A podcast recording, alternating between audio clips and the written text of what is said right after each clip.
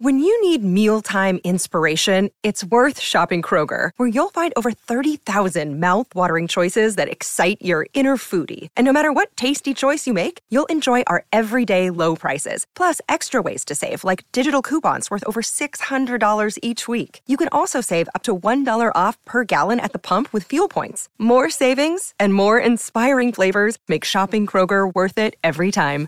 Kroger, fresh for everyone. Fuel restrictions apply. Welcome to Moneymaker, the podcast that gives you the tools to enrich your life in every sense of the word. I'm your host, Nely Galán. Let's get started. So, Mikey Taylor, I am just so excited to meet you. You know, my stepson is your dear friend, Paul Rodriguez. You both started out skateboarding. And he said to me, This guy is so special because he is the only guy that I know that has evolved in a way that none of us knew how to evolve into entrepreneurship, into real estate investing. And he brought us all along and we've all made so much money and he just grew. He's a grower and he's an evolver. There's no better compliment than that in life because so many of us don't know how to pivot, don't know how to move on, don't know how to see that life is in phases.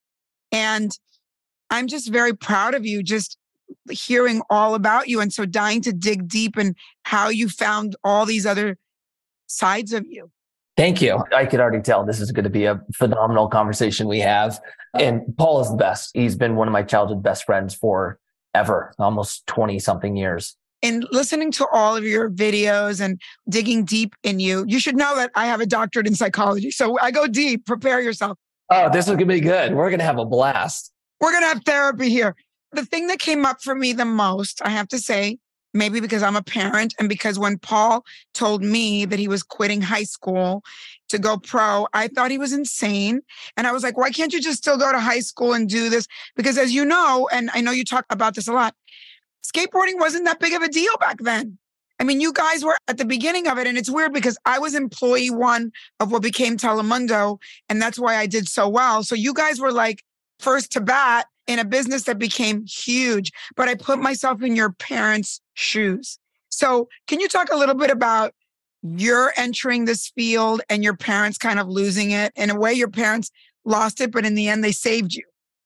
Okay. So, basically, when I told my parents that I was going to try to attempt to become a professional skateboarder and that I was not going to go to college, they panicked they mm-hmm. were incredibly concerned, which now being a father of four, I totally get it. But back then I didn't. It ended up being a blessing. This is basically what my mom and dad were concerned about. And you touched on a couple of the things. I was stepping into the unknown where there was probably a higher percentage chance that I didn't become a pro skateboarder. And then even if I did become one, the amount of money I could actually earn was nothing. And then to, you know, bring the stack together, the amount of time that I could be a professional skateboarder was for a very short amount of time. So my parents are looking at me going, you are throwing your future away. Like you need to go to college. During that time, there was a part of what they were telling me that I believed. That was the scary part for me is I also believed that if I didn't go to college, that certain doors that I were hoping would open for me to have a successful life were now going to be closed. And so I was concerned about that as well. And why my original plan was I can go skateboard for a few years. I'll travel the world. I'll experience what most people don't get to experience. And then I'll go back to college. And that was my original game plan. So that's good that you thought that. Yes. But then you mentioned, which is what happened, the skateboard industry erupted. It went bonkers on us. Yeah. But wait a minute. One of the things I liked about hearing your story is it also sounded like when you first started, and Paul had never told me this part of it. I think more even than Paul or anybody else, you hustled because the money wasn't naturally there. Like, I think in analyzing your story, you first became an entrepreneur in skateboarding because you say that you started making videos, you sent them to everyone and their mother. I mean, you kind of cold called. So let's talk about your cold calling part because I think that that's a very important part of your trajectory that we can't underestimate basically, when I was 16, my parents started putting pressure on me to get a job. And I was so obsessed with skateboarding, similar to Paul, that I didn't want anything to get in the way from my ability to continue skating. So I came up with this plan and basically pitched it to my parents that if I could get companies to give me free product and then I could use that product to sell to my friends for money, then that should be good enough to not have to get a traditional job. And my mom said, Yeah, go for it. You could do that. Okay, fine. You had good parents. I had good parents. So I convinced one of my friends who had a video camera to film me. We spent maybe six months building a little like sponsor me tape. And then I went through the magazines and I took any address that a company included when they ran an ad. And I basically, you got a tape for me, attention team manager, sponsor me. And so I sent 30 or 40 tapes out. I didn't get one call back. And so I called the filmer again. I said, we got to do a better video. We made another video, sent another 40 out. And then I got three companies that ended up sponsoring me. And that became my side hustle or my little hustle for those two years until high school ended. And then I moved into what we were originally talking about. And you also explained that back then there wasn't like video like today in social media. So you had to actually make the tapes, send them out. By the way, I did similar things. So that's why I really related to that. And then you said you didn't even make that much money from the sponsors. No, I didn't. So my first break, I was making 800 bucks a month, $500 from one sponsor, 300 from the other. So you had to really live beneath your means, which I think was the second thing that you did in entrepreneurship that gave you skills to later be an entrepreneur. One of the things that my parents really pushed me on when I decided not to go to college was to get help financially. Like they really wanted me to have a financial advisor, which was so funny because imagine a 19 year old kid who's making $800 a month going to a financial advisor, go, help me with my money. Right. well, I had one guy who did, and he took like a big brother approach with me, like really spent time educating me. And he asked me a question at an age in which I had never heard and didn't know how to respond. And that was, when do you want to become financially free? What is your financial freedom number? And I was like, you're talking a different language to me. And so just that one question, then him explaining it helped me begin the process of reverse engineering basically where I ultimately wanted to go and how I was going to get there. And that led to me realizing I'm not making any money. Yeah.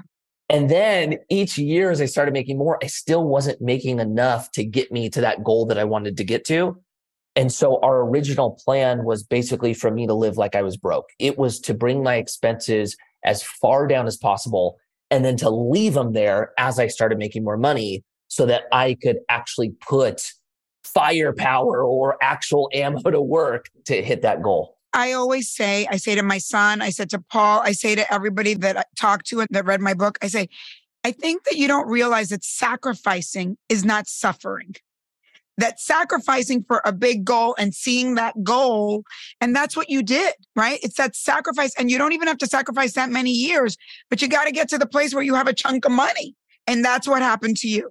That's exactly right. Yep. So when you went pro, like the other thing I loved about your story, which I think is very true and nobody says to young people is you have this goal and like for me it was being president of a network and for you it was you know going pro and that you then get it and you're like this isn't all that. Like it's great, but it doesn't fill you as much as you thought. And you realize that the goal has to be bigger and it is around freedom. Can you talk about that? Because I thought that was very powerful. Yes. So now we're going to go into the psychology of things. Yes, because it's ego versus other stuff.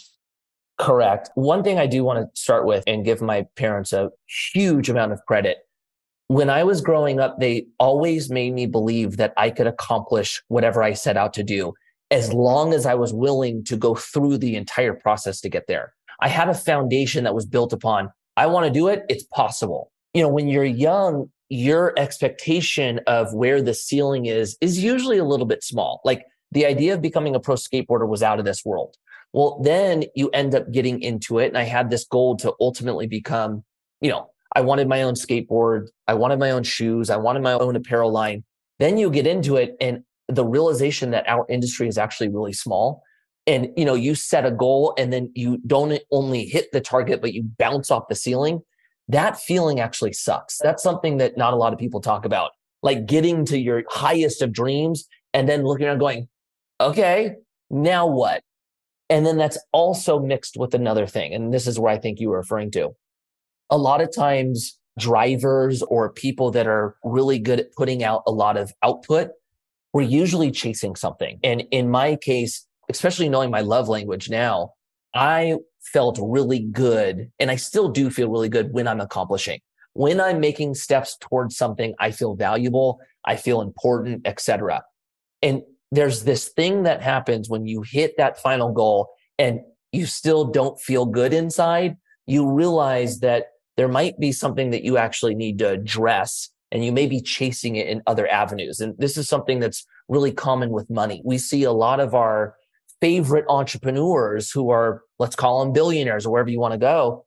They're always chasing something. And then you look at all these other aspects of their life and it's broken. Most marriages, no relationship with kids, health isn't there. So it really brought me to a place of having to look around and go, what does true success look like? And am I chasing something to fix something inside that just will not solve?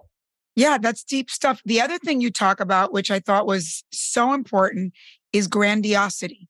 That sometimes we only get high from thinking, I'm going to do this very big thing. And you forget that the building blocks every day. And you talk a lot about skateboarding as a metaphor for that, that like the beauty of skateboarding in terms of the parallel track to entrepreneurship is that you have to just make a move in skateboarding and then you do it and you fail at it and you got to try it again and you fail at it.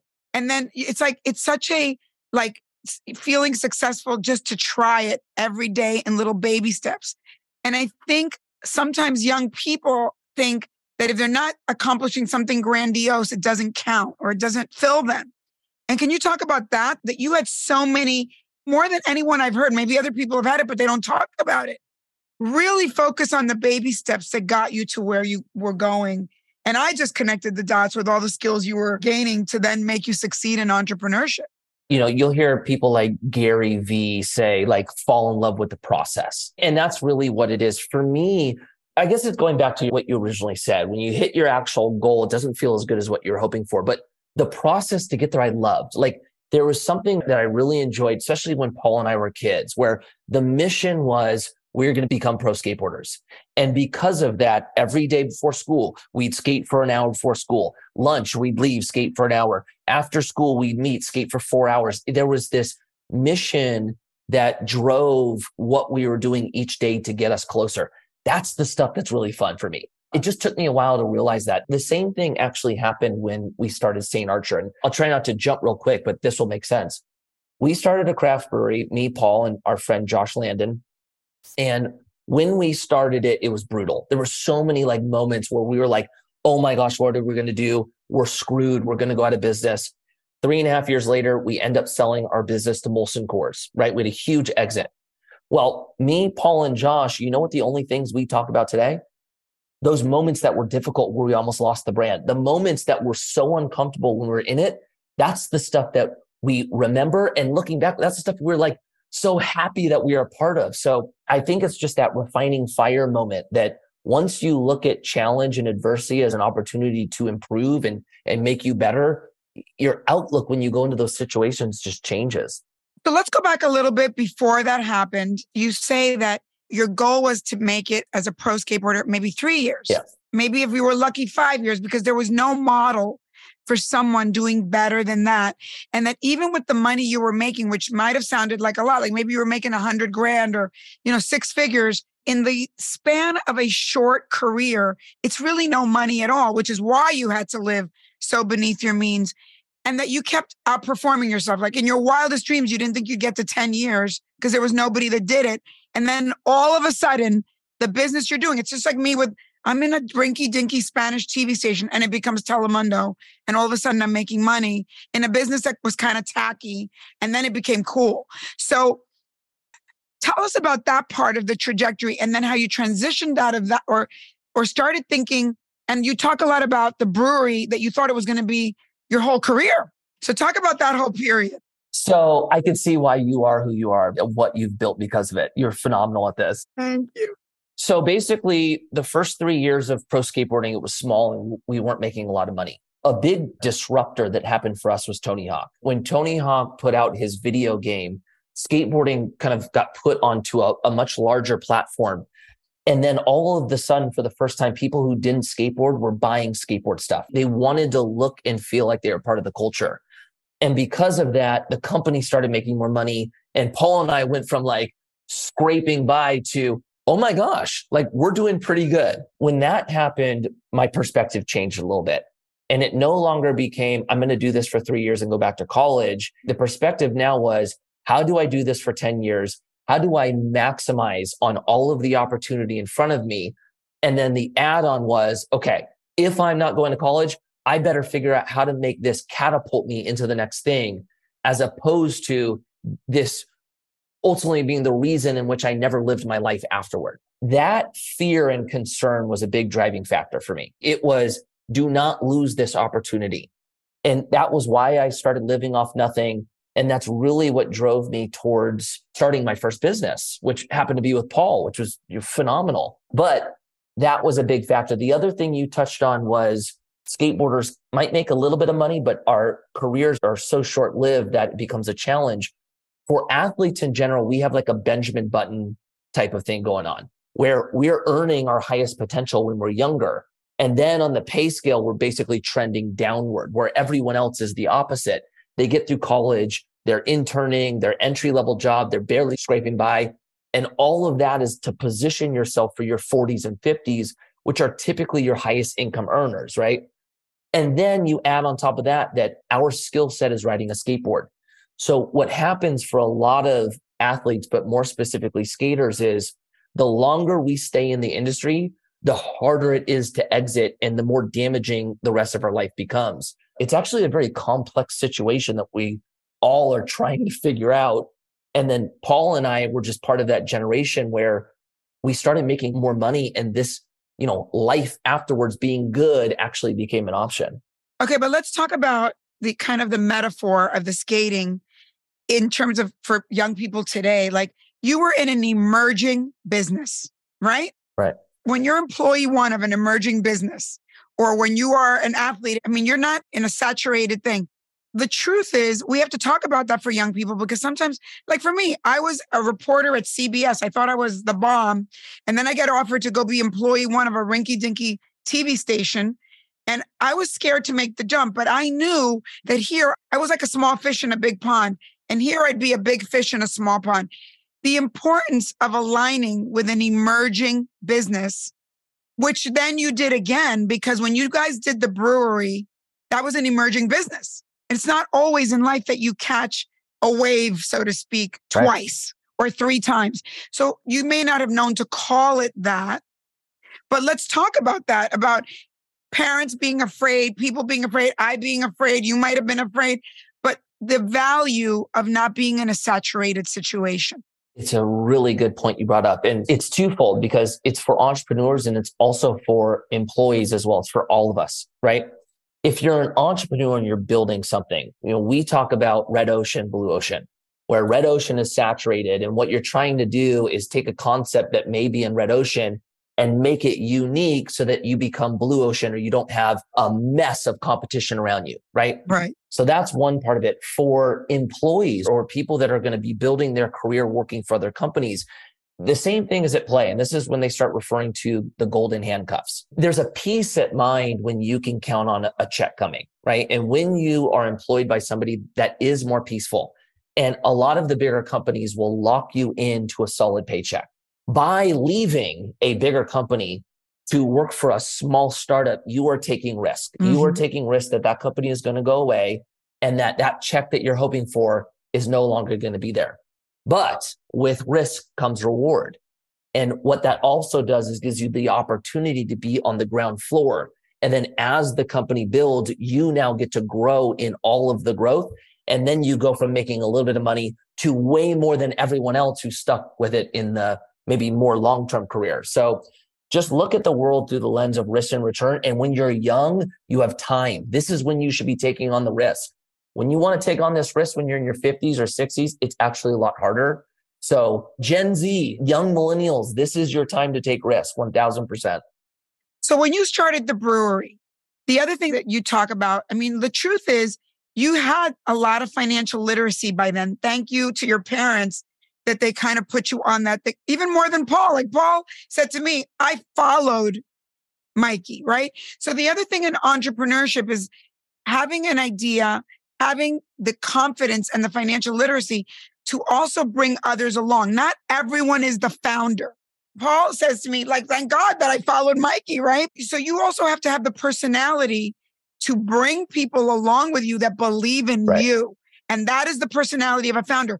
But also, people should realize that you could be the number two guy, the number three guy who's investing or has another skill set, like maybe they're the influencer with you or what, that they can make money too. Not everyone has to be the founder. So, can you talk about that?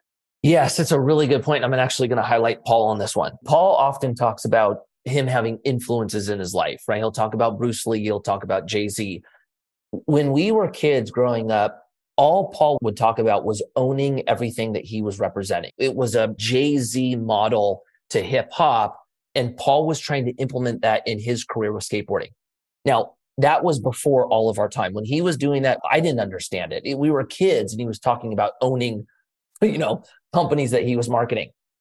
What Paul would do, which was very special, is he would take ownership or be a part of the entity, but then put people in place that would run it or drive it or even found it at times. So that Paul got to use his influence to help build the total brand, but he didn't have to be involved in the day to day of running it. Smarter than me. It's very, very brilliant. And a lot of people actually miss this one. If you're looking at like current influencers, right? Most influencers will just take a brand deal to have a quick check, but they have the same ability that Paul had, which was take equity in the brands that you're building and get that ownership and let someone else run it. And he even put money into it. So, in other words, he didn't just take equity and say, I'm going to invest in you. And he would say to me, I'm going to double down on my investment. Right. So, Paul is a unicorn in some ways, right? Paul kind of does it all. Paul will take equity just to represent a brand. Paul will invest in the brand and represent it. And Paul, in my perspective, could start something as well. That's rare, but it's 100% at play. You can invest in things. If you have influence, you should invest and use your influence to grow the chance of that company succeeding. If you're an operator, start companies. It's yes, yes, yes, and yes. So you, though, as a founder, were able to bring Paul and other people on, and you have to do that as an entrepreneur. So, do you feel like all of that stuff that you did? I mean, obviously, you went to friends first, but that you knew how to cold call, you knew how to ask for money, you knew how to get people on board with you. And that's part of being a founder. The answer is yes, but there's some nuance to it. One thing about me, I was given this gift. I got it from my grandma. My grandma was an unbelievable storyteller. When my grandma would talk, she'd grab people's attention and that attention she was able to, to move around, right? Ever since I was young, I've been able to do that. And so I had this skill set of capturing attention. What I had to learn was how to use that skill set to then pitch investors, how to cold call people, how to basically articulate a message that people will trust in me and then want to move forward, right? So that's a big part of it.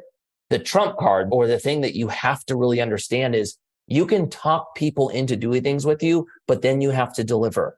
If you don't deliver, everyone will leave and it doesn't take long for your reputation to become discredited. Then it becomes very, very difficult to do this. So it's a two step approach. On the second side of it, if you are not an operator or an integrator, it's really important to know that you don't have to be. You just need to bring the person on that is, right? Business is all team sport. It's bringing on a team. So just make sure you have the people around you so that the collective body has everything covered. You don't have to do it individually. Hold on. Moneymaker will be right back.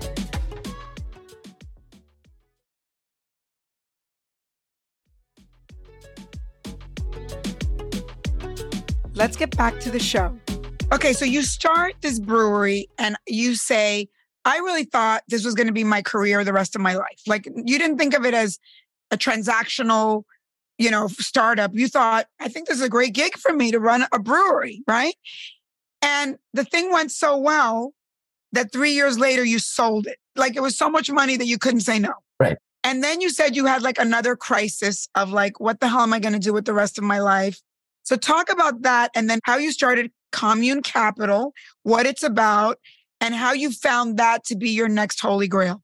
When we talk about skateboarders having to figure out what life afterwards is, right? The challenge we have is we had a passion turn into a career, right? We love what we do and then we got paid to do it.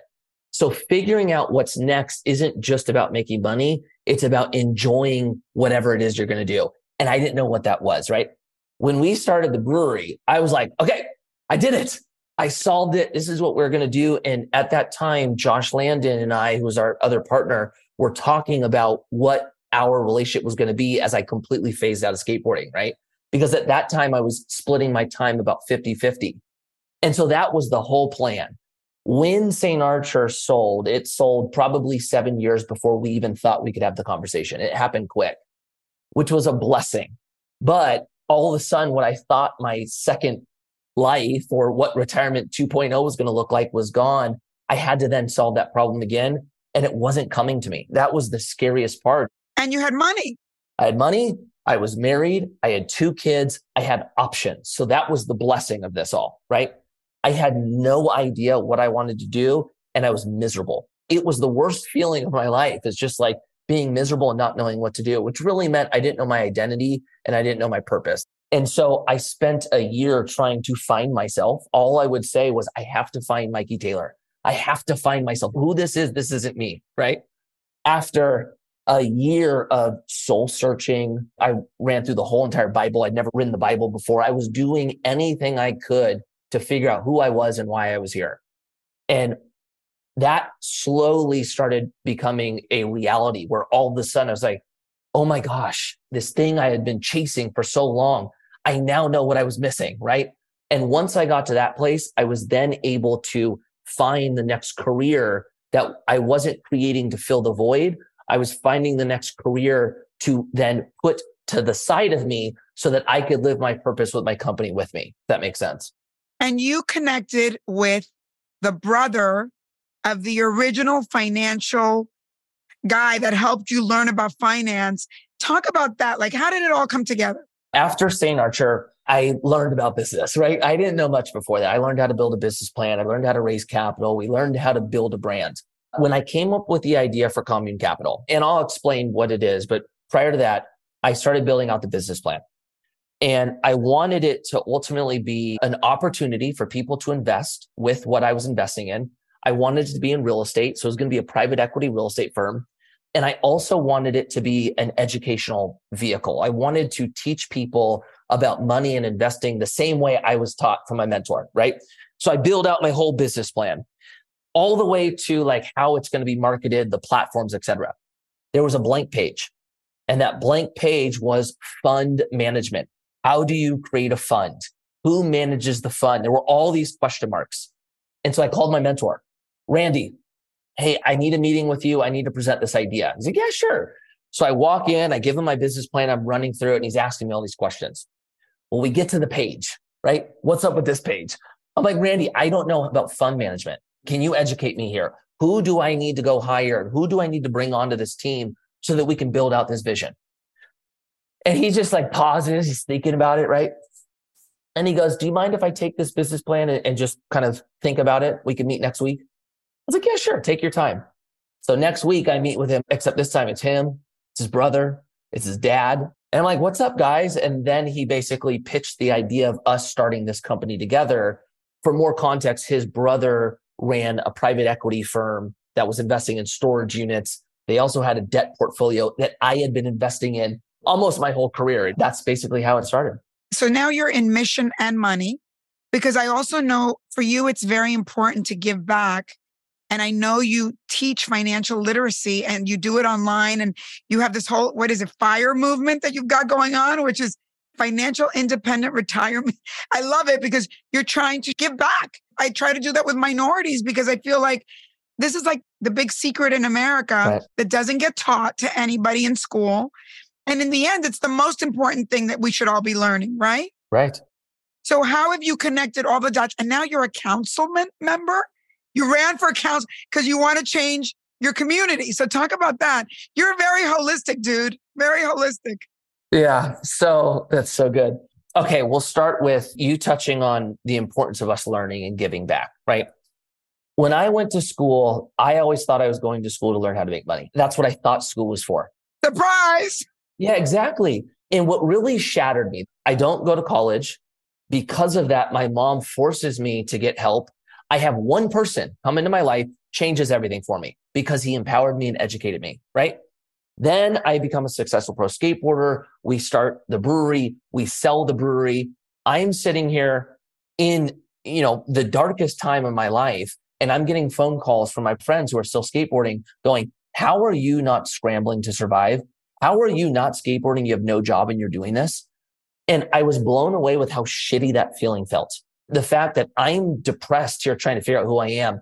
My friends are calling me going, how did you do this? It was this overwhelming feeling. And it forced me to look back over the last 20 years to really break down why I was in the position I was in. And in the beginning, we talked about financial freedom or my financial freedom number and reverse engineering it. Well, now I'm doing the same thing going, why am I here? What got me here? And one of the key components to it was somebody teaching me about money and then me having opportunity to invest in, right? And once I understood that, it was, oh my gosh, I have something that I haven't been giving out. Like this is something that I don't talk about a lot. So we'll just touch on it here. The skateboarding industry is very critical. They're anti almost everything. And you don't talk about trying to be successful. You don't talk about trying to make money. So, you know, Paul and I, and we had a couple other friends, we would talk about business and money like in the corner when no one was watching. We were living like these alter ego or these second lives, right? When my career ended and then all of a sudden I'm in a good position, I started feeling bad that I never told more people about what I was doing.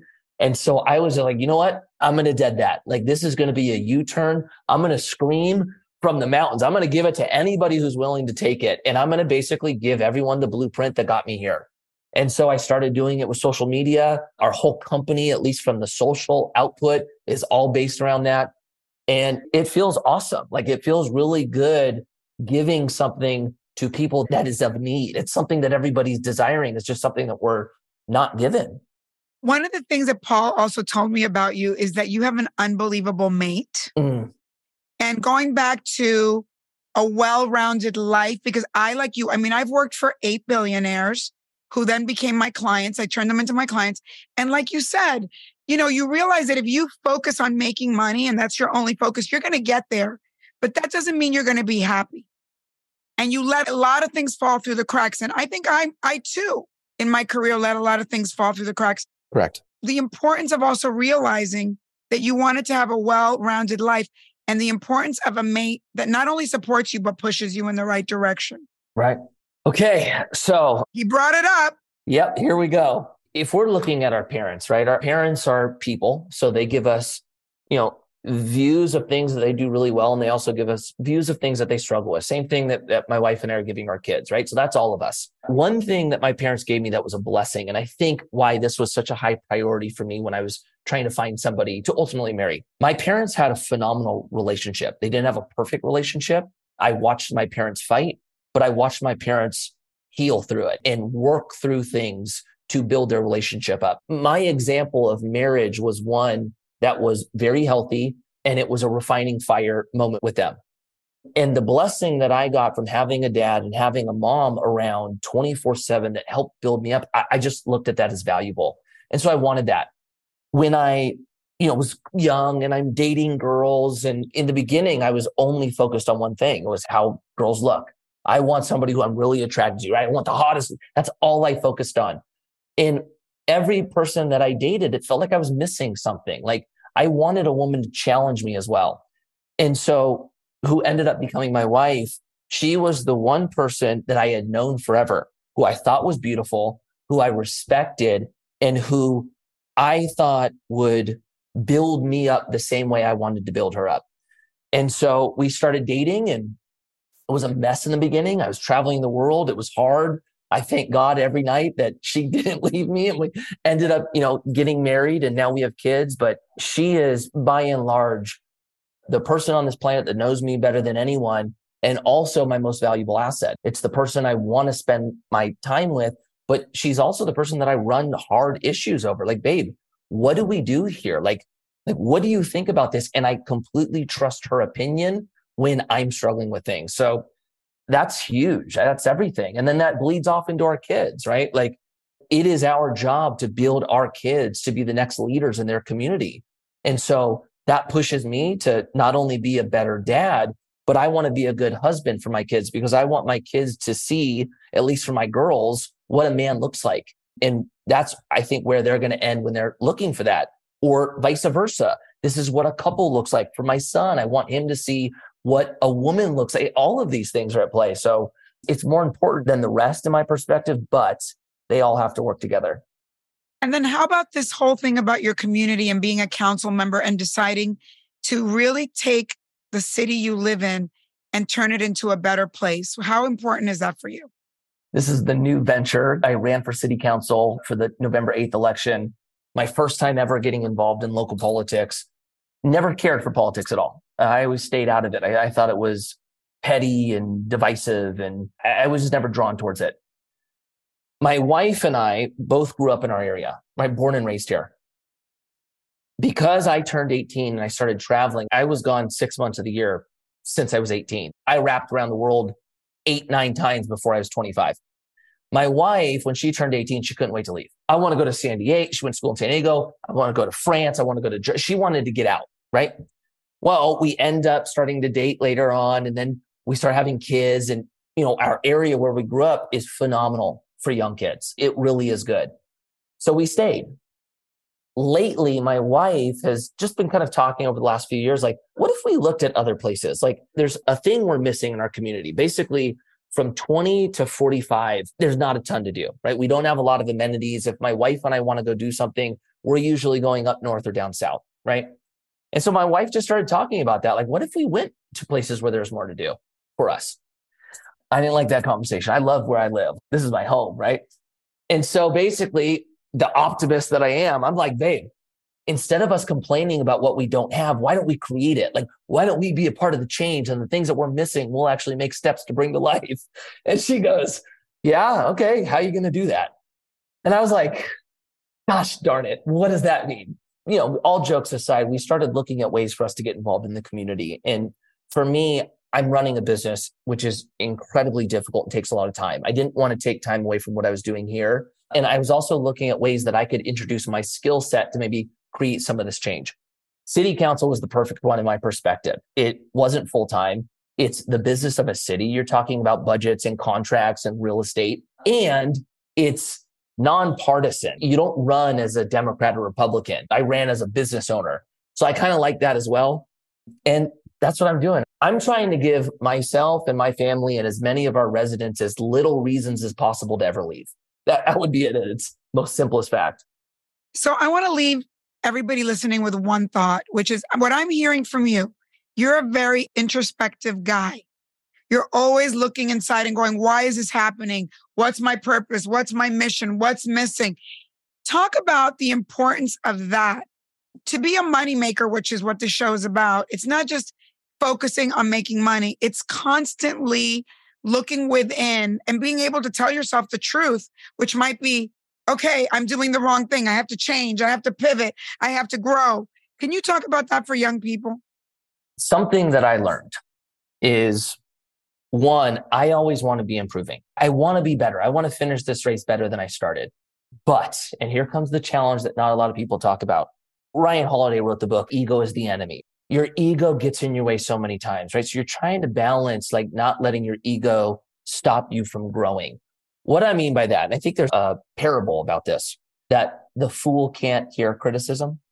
You have to be able to hear criticism from others, discern through that and find out what out of that information is valid that you can correct and improve upon. Or maybe a more relevant one is when you're having conversations with people, if you're having conversations as if they have the secret to something you don't have, and that's how engaged you are, all of that ends up putting you in a position where you're getting better every day. And what's going to happen for young people, Gen Z, let's say you're 20 years old right now, right? If you follow this model, what's going to happen is by the time you're 30, you're not going to recognize the person you were at 20. Mm. And then the thing you need to be careful of when you start going down this path it's going to challenge a lot of your relationships. This is the hard part about it. A lot of people around you are not going to be comfortable with what you're doing and the pace in which you're changing. In my perspective, it becomes your job to then be the leader, to push everyone up with you. Now, there are going to be people that fall off. That's okay. But I think it's your job to go, we can do this together. Take that leadership role, bring people up. And now all of a sudden you look around and you're doing life the way you want to do with the people you love. That's beautiful. Okay, one last one before we go. We are about to enter very difficult times economically. You are in a new business, relatively new business.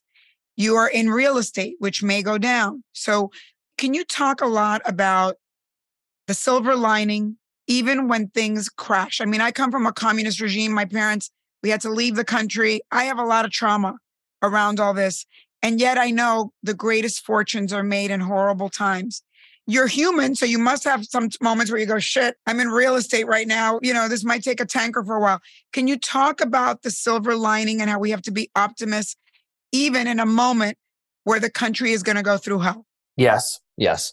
I learned this in 2008, the great financial crisis. This is the first time I went through a economic downturn, let alone one of the most severe that we have in, you know, the last 100 years.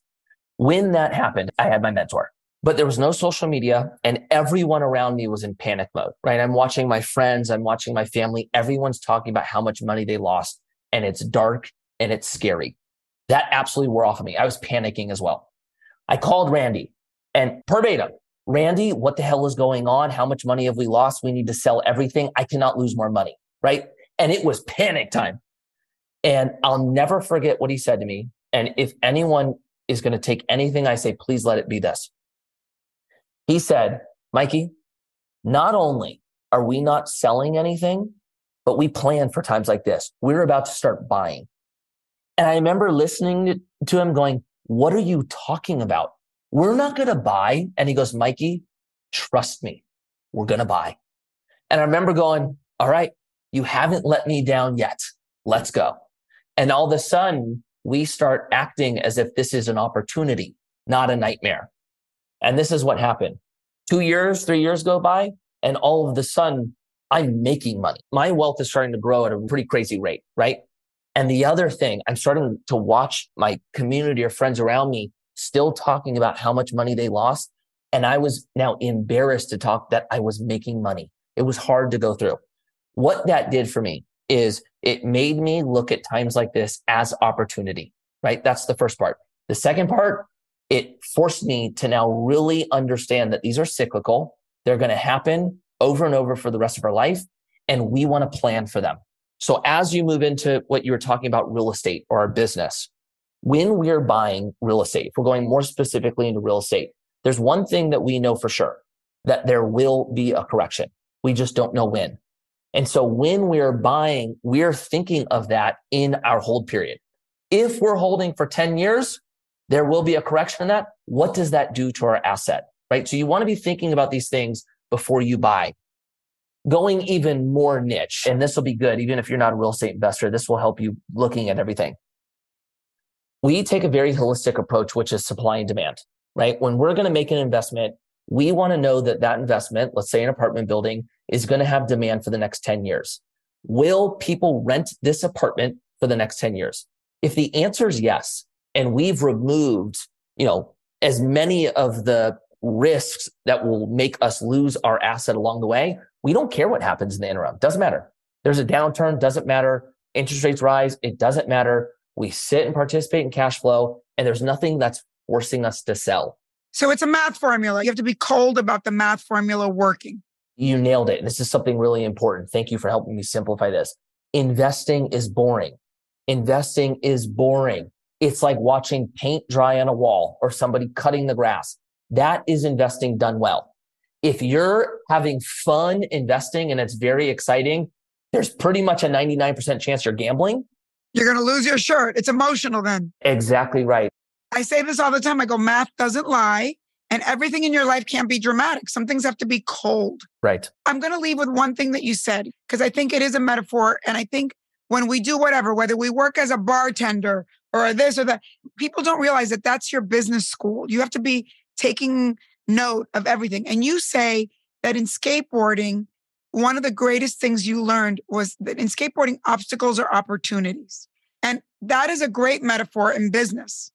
So, how is learning all these skills you learned in skateboarding, I think, have come to play in your entrepreneurial life? Yeah, 1000%. 1000%.